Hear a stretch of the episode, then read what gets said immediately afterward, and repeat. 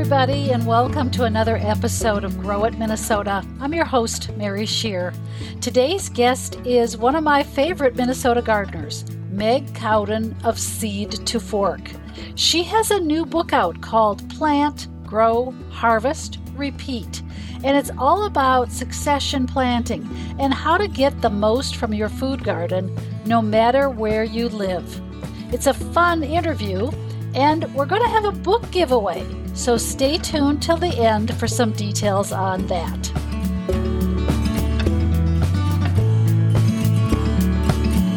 Today, my guest is Meg Cowden, author of Plant, Grow, Harvest, Repeat. Meg's been on the podcast before and is a contributor to Northern Gardener and is a fellow Minnesota gardener. So, first, Meg, just congratulations on publishing a book. I know you've been working on it a long time. Thanks. Yeah, it's a little surreal to have it be a thing that's now out in the world that I held so close. Yeah. So I'm very excited and I'm so excited to be here and talk about it with you. Yeah, well, thank you. That's great. So let's just first, you garden in the Twin Cities suburbs. Um, tell people a little bit about how many, how much space you're gardening in and how you're doing it in, in terms of like raised beds or big large beds. What what does your garden look like if people have not seen it? Yeah so our garden we are out in the western twin cities metro. We are on um well over two and a half acres and the really intensive food gardening happens inside of a deer fence which is surrounded by prairies that we've planted. And it is i don't have actual measurements mary but um, i'm gonna say it's maybe an eighth of an acre or more mm-hmm. that's now fenced in. Um, so we could call it a quarter acre, but I don't have exact. That feels a little generous, but it might not be. Um, it is a mixture of raised beds. The raised beds are a little unique. We transitioned to raised beds last year. It was all in-ground beds. It's a mixture of perennials and um, and lots of annual beds. And we went to raised beds. They are irregularly shaped because we garden on a hill which is probably one of the hardest things to um, convey in videos and photography. Everyone who sees our garden online and then comes for a garden tour um, really is struck by how big of a hill. Like the we have blueberries, and I call it Blueberry Hill because the, the grade really drops off. So, right. um, but the raised beds are vary in length from maybe ten feet to like fifty or sixty feet. Some of the longest ones are. So, and then we also have some metal beds that are triangular in shape that were kind of a remnant of how we designed the garden from the beginning. Right, right. And it's very pretty. And people, of course, can go to your Instagram page at Seed to Fork or your website and see lots of cool pictures of how the garden looks. And the topic of your book is essentially, or they, they describe it as succession planting. Though there's a lot more in it than that. But in terms of harvesting from your garden, when do you start eating from a garden each year? And when do you eat the last of the prior year's produce? Yeah, well, I've got spinach that needs to be harvested right now. That was something I sowed last fall that overwintered uncovered.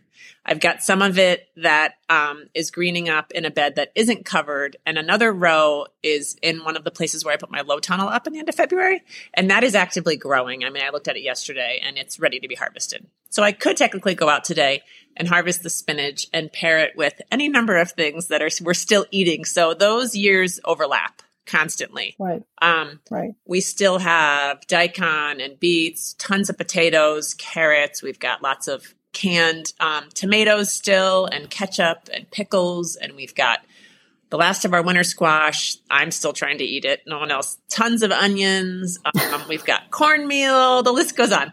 Sesame okay. seeds from last fall's harvest. So we're definitely still eating out of our 2021 garden. Um, and uh, in earnest, you know, the things I'm going to plant this season, like I've got some radishes that are germinating in my low tunnel right now. I usually can get a harvest by the end of April, which includes some of our earliest asparagus and some, you know, Asian greens and other things that we transplant early. Right. So it's basically produce year round, essentially, what you're getting. Yes. Although when I think of produce, I think of more as like the leafy, tender things. So I'm really mm-hmm. craving that we're definitely more on the root vegetables, the starchier things that keep well, right? Store well. I mean, Right. homemade cornbread's great and all, but it's not a garden salad, you know? No, So no, but it's very good with honey. it is delicious with honey, especially my friend's honey, who she sent me some honey. So yes, yes, yes.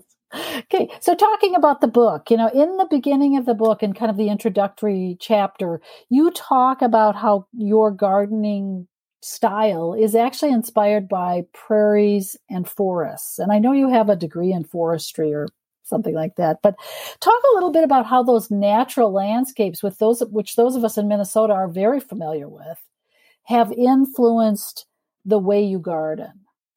Yeah, this was really this is the crux of the book. This came to me this idea of really using succession on the landscape as a lens through which we can all examine our gardens and our gardening practices. Our gardens are basically mini forests, right? I mean, a kale plant is akin to an oak tree, an open grown oak tree, or things like that. So it was definitely my influence through my education of studying forest management out in Oregon. And, you know, I have all of these images and these experiences of being in an old growth forest where the canopy, so the openness of the trees is constantly changing and shifting, and the plants that are in community with each other are changing because of the different light levels. And it really is so similar to how tightly planted our tomatoes are. And if one dies and there becomes a gap, and what do you do with that space where there's a little more light? With prairies, we have this amazing array of flowers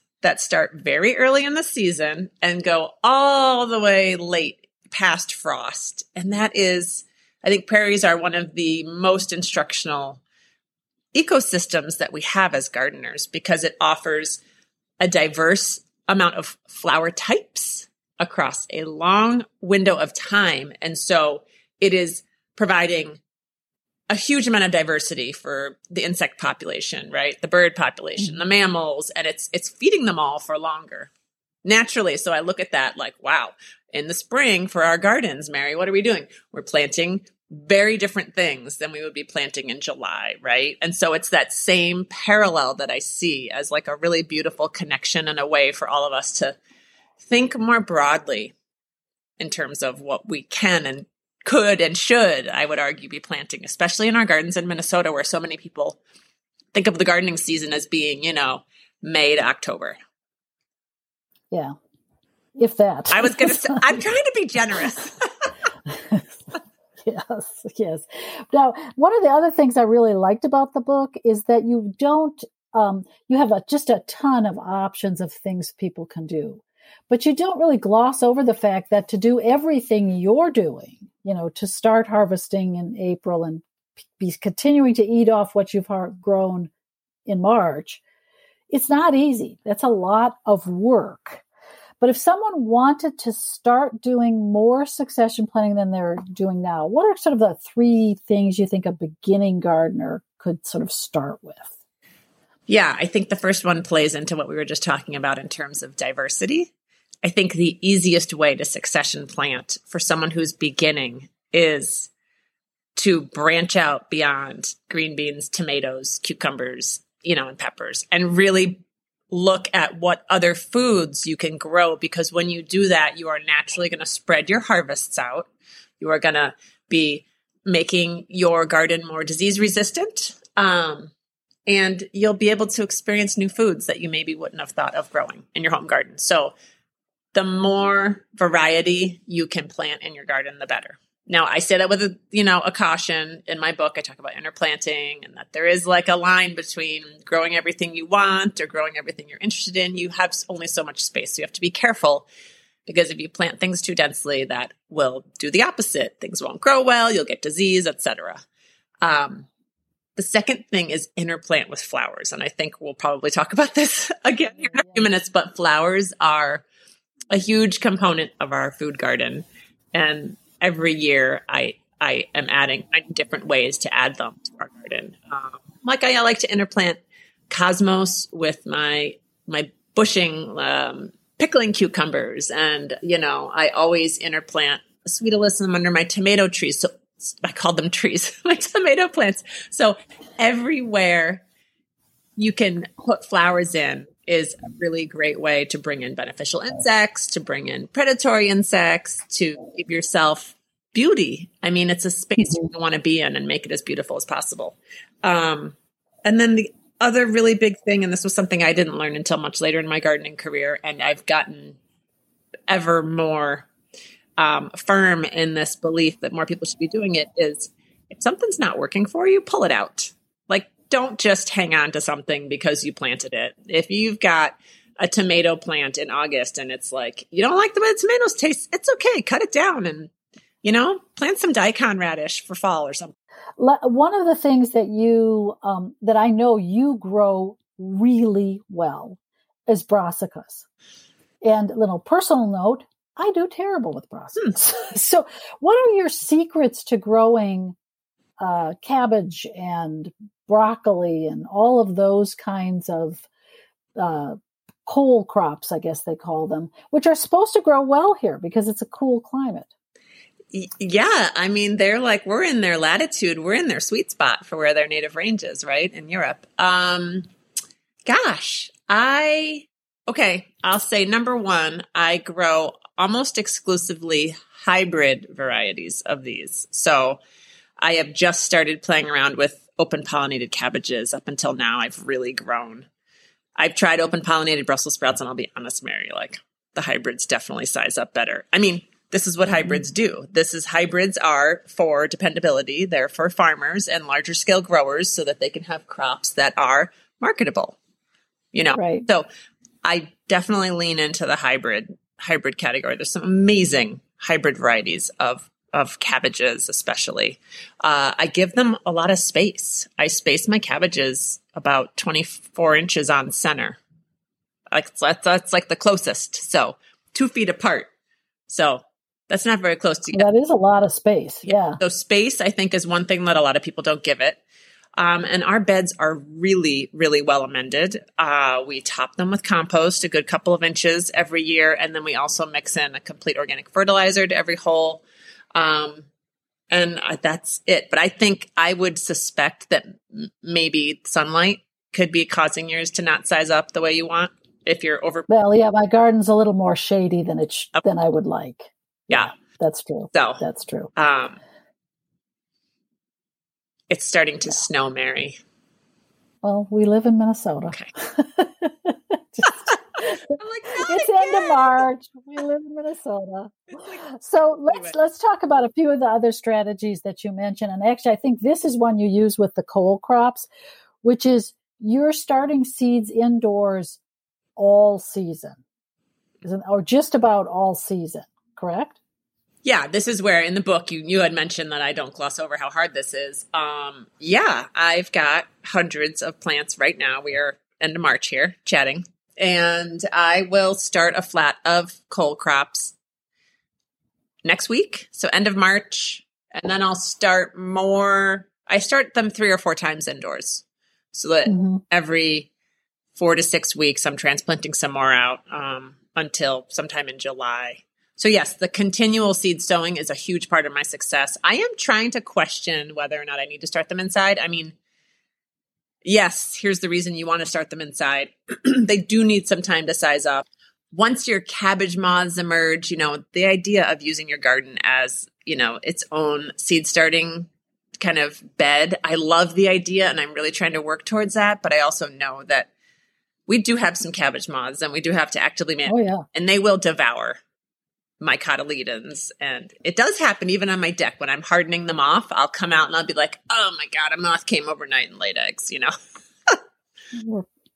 right. So you do protect the seedlings quite a bit by starting them indoors and then moving them outside over time. Yes. And when I'm well, outside, I usually keep them protected with, you know, some mesh so that in theory, the moths somehow find their way in. I'm sure I'm a little lazy. I, I'm sure I slip up here or there. But um, yeah. But I really, Mary, I think it's I think it's the amount of amount of space you might be giving them. So yeah. then, well, I have a small garden. So here's the question yeah. with cole crops: is if you have a small garden, you have to really love cole crops to want to grow them because they really are. A, they're not a cut and come again. You know, no. To vining crops produce a lot more, and this is why they're such popular summer summer garden you know, companions and I get it, but there is something really magical about, you know, like a, a head of red cabbage lasts months, you know, in your fridge. I mean, they're, they're, they serve a different purpose. So, right, right. Yeah. Well, maybe I need a bigger garden. That's always one more bed. true, true. So one of the other things you talk about a lot that's a succession technique is interplanting. And we you mentioned it briefly. So why don't you explain what interplanting means? I mean, it sounds very fancy, but I don't think it's really that. And and how you use it in your garden. Yeah. So basically, if you break the word apart, it just means planting things between other things right? Mm-hmm. So, um, again, this is a nod to nature. Nature interplants everywhere, all the time. Uh, anywhere you look, I think a prairie would be one of the most beautiful interplanted ecosystems we know. And as Minnesotans, people can visualize that pretty easily. Um, I use it in a couple of different ways. I mean, so and in my book, I go into a lot of detail about flowers are really the ultimate tool for interplanting. But I also, there's certain crops that I only interplant that I don't give their own space to because they don't need it. Like spinach, I interplant with my cole crops and my brassicas, and same with arugula, and same with, you know, my quick round radishes, um, and even cilantro. And I will interplant radishes with peas. So you think about when you when you're interplanting two vegetables together, you're thinking about again, going back to the forest, forests have what's called overstory, which is the very tops of the trees, and how those trees come together and interact determines how much light gets below. So even if I'm looking at my cabbage and broccoli bed, where I always line every other planting with, you know, a row of radishes or arugula, I'm thinking about the broccoli and the cabbage and how they will mature. And even though they're only going to grow to about 18 or, you know, inches maybe, they're going to create a canopy depending on how closely I put them together. And that is like a little fairy forest, right? So that canopy mm-hmm. is going to impact what's growing in between. So you want to think about plant spacing when you're interplanting. And the same can be said for flowers. I mean, I do, I throw my sweet alyssum down under my tomatoes. And they, by the end of the season, they are pushing out into my paths because the tomatoes are shading it quite a bit. And so they will reach. So you have to be careful. And so there's the timing aspect to that, which is radishes are going to mature in a month. But if my broccoli are going to mature in two months, I know that those radishes are going to have full sunlight before the broccoli gets tall enough and starts shading a little bit. Right. And then you'll probably pick the radishes to, to give the broccoli more room. Correct. Right. Right. I mean, I think the rad the, the, broccoli will take up the room either way. That that overstory plant is going to take over the space regardless. Yeah. So you really right. want to time those correctly. So I the interplanted faster crops, they're also cold hardy crops. So they go in first. You know, like I I'm watching the 50 mile an hour winds today and I'm like, I really should open my low tunnel and put some seeds down in there in between where my broccoli and cabbages are going to go in a few weeks. So, um, you it's you, you stagger them as well right? So that the maturity is not happening at the same time. You want it to happen at different times so that they all have optimal growing conditions. Right. And you i know because you've got the charts and stuff in the book you must have a lot of records on how you you know where you're going to put what or do you ever wing it or is it all planned out ahead of time i well that's a good question you mean like spatially what i do with my garden yeah it's all in my or or just what's going to go where. It's yeah. it's in my head. I don't have a I don't have a plan. I mean, it's it sounds crazy, but I am really visual, so I kind of can walk through the garden and know what went where in the years prior. The biggest things we rotate are our nightshades, and um, we always use certain beds for the very beginning of the season, and so those because they're the highest up and they warm up the quickest, like because of the hill. So mm-hmm. I kind of wing it, Mary, but I do have kind of a sense of how much square footage we need at this point. So we sort of know we plant, you know, X number of pounds of potatoes. Um, and I know I plant about 30 pepper plants. I mean, you know, but again, I'm not actually don't really write stuff down. I like to sort of wing it. Hmm. Okay. Yeah.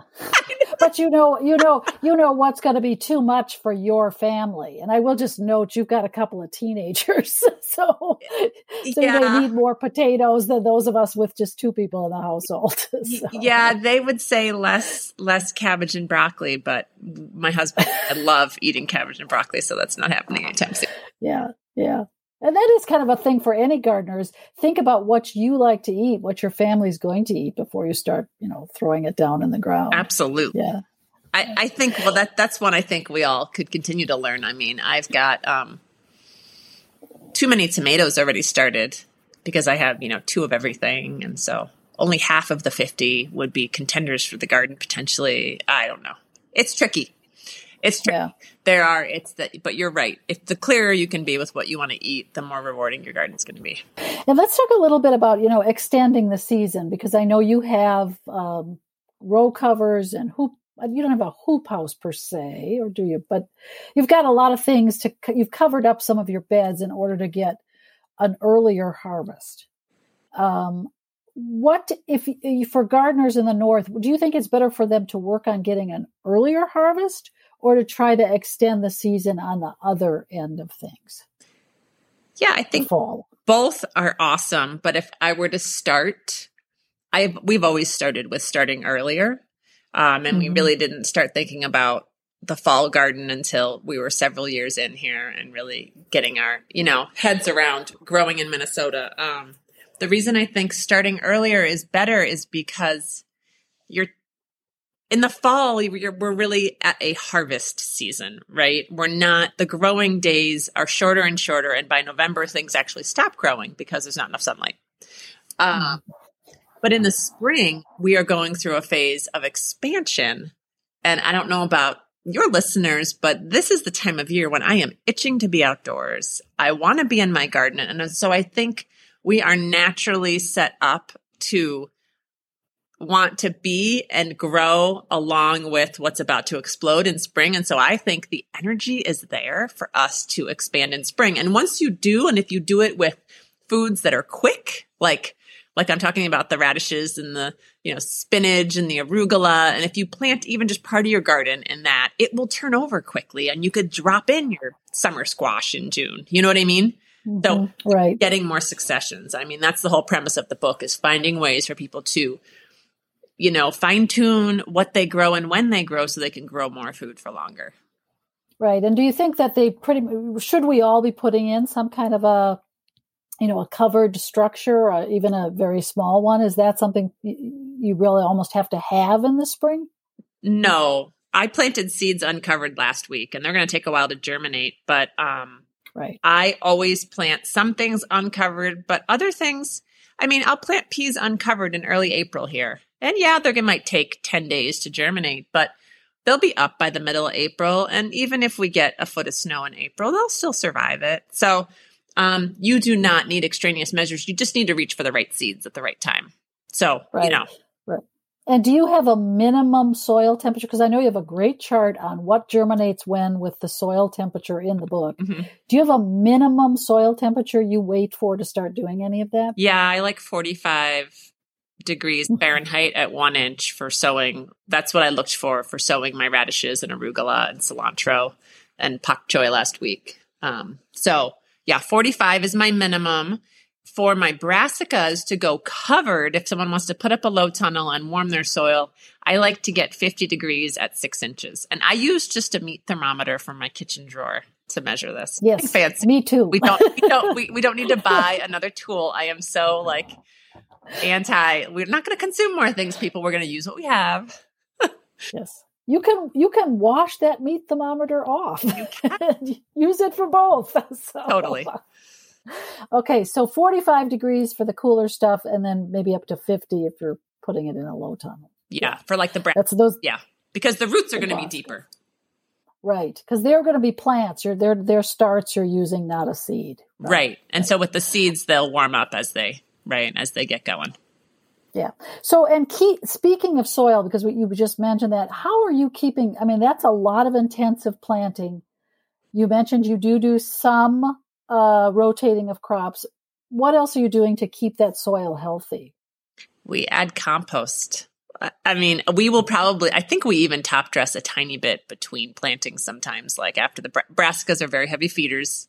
So we keep mm-hmm. them well fed and happy. And um, we do, we top all of our beds every year with a couple of inches of compost. We do not till, we do minimum soil disturbance whenever we can. If the crop works to just cut at the base, we do, which is kind of a no till, no dig method to leave the roots intact to help keep right. the soil as healthy as possible. So we try our best to feed the soil. We do cover cropping a little bit, but not a huge amount. I would like to experiment with that a little more since we have more space.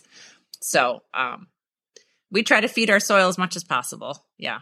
Yeah. Yeah. And do you have a lot of insect pressure beside, you know, outside of what you might of the the cabbage moths? Uh yeah, we have a growing population of annoying Yes, insects like uh, the cucumber beetles. Um, the three lined potato beetle um, always mm. has a mm. party on my Cape gooseberry. That's a real fun one to deal with every year. I mean, I just I hand pick them off, throw them in soapy water. Eventually, I get on top of them. Colorado potato beetles had a party in our yard last year when I was back east taking care of my dad. So I'm anticipating a bad year for those. Um, we we have used like beneficial nematodes and things like that soil right. past, and I think this might be a year when we go for that again. I think that we had a problem with like root maggots our first year growing um, watermelon radish here, and they were just had yeah. holes all over them, and um, we sprayed beneficial nematodes, and we they're unblemished and beautiful now. So um, it ebbs and flows, though. I'm hoping that our cold winter is going to help hmm. back some of the insects. I have squash vine borers on the property now. They don't totally kill. Like, I mean, I could have, I had a squash plant, um, and I could tell there were squash vine borers in it, but it was still producing fine. But I sort of decided, well, I don't need to let those larvae overwinter. So I did pull it out. Okay, just one other thing I wanted to talk about is fruit because you have some great suggestions for growing different kinds of fruits and even a fruit succession that a person can can put in their garden. Um, what's the easiest fruit for people to start with, or one that's unusual that northern gardeners should be considering growing more? Oh, good questions. Um, strawberries, I would say, are the easiest to grow. I mean, I am like they're they're maybe could be considered an aggressive weed in some people. I mean, they, I you, think you do get quite a few. Yes. I know. I think, and you have to manage them is the problem. They are so prolific that you have to cut back the, the stolons. You have to manage them every year and, and thin them out to have them continue to produce well, but they're just one big clone and they just keep cloning themselves exponentially every year. Um, I love June bearing strawberries. They are, you know, one year here we harvested 170 pounds and we've expanded the amount of space we grow with strawberries now, but because of the change, we haven't gotten that 170 pound harvest again. Um, as far as unusual berries, we are still accumulating some unusual things. Like we are putting lingonberries in this year in a new part of the garden. So we're trying to, um, which is akin to a cranberry. So we mm-hmm. are hoping, I don't know how they work. I think they flower in like September, which is so strange. They're like a late kind of like a ground they're ground cover. Yes. Really. Yes. Yeah. So I'm very excited about that. Um, honeyberries are, continue to be a really interesting, and this is an early succession, like you talk about. Um, like you said, in terms of succession, that comes around the same time as strawberries. So if people love their early fruits in June and early July, that would be a great one to consider. Um, apricots grow in Minnesota, which I think is wonderful.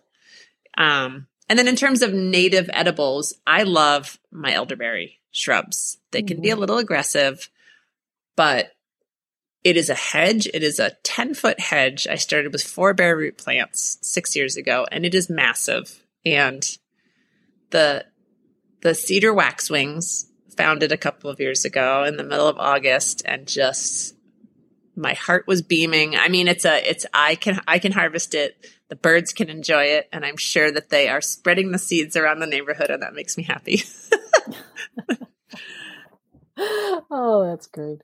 Okay, so um, we're running out of time, but I know you have some. What's I wanted to ask you, kind of what's new for you, or what's coming up for you uh, going forward? Are you going to work on another book, or wh- where are you going next with all this? Good. I got to give this book a year before I think about another book. I'm tr- I have other book ideas that I think I'd like to pursue, but I did launch a new garden community, a subscription based community called the Modern Garden Guild. Um, just earlier this month, and we are nearly 400 members so far. And I offer monthly Q and A's to my garden members, and I'm taking them along for all the behind the scenes kind of daily um, garden tasks I'm doing, and I'm really shifting my focus of a lot of my blog posting to that community.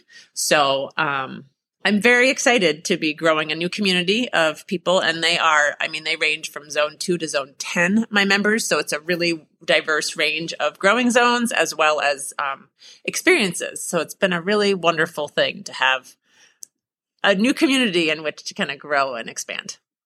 Yeah, that's great. Well, we'll have a link to that in the show notes. I'm also going to be doing a book giveaway over on Instagram because I have two copies. So I'm going to give one away. And um, yeah, we'll look forward to all the great stuff you have going forward, Meg. Thanks, Thanks so much for being here. Thanks so much, Mary. It's always great to be here.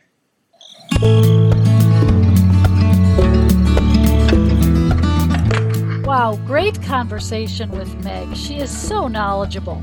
So, if you'd like to get a copy of Plant, Grow, Harvest, Repeat, I am going to be doing a giveaway over on Instagram.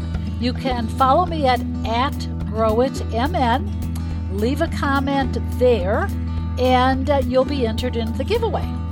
If you're enjoying the podcast, please head over to Apple Podcasts and give it a five star review. That really helps me connect with other gardeners. Thanks for listening, and we'll see you in a couple of weeks.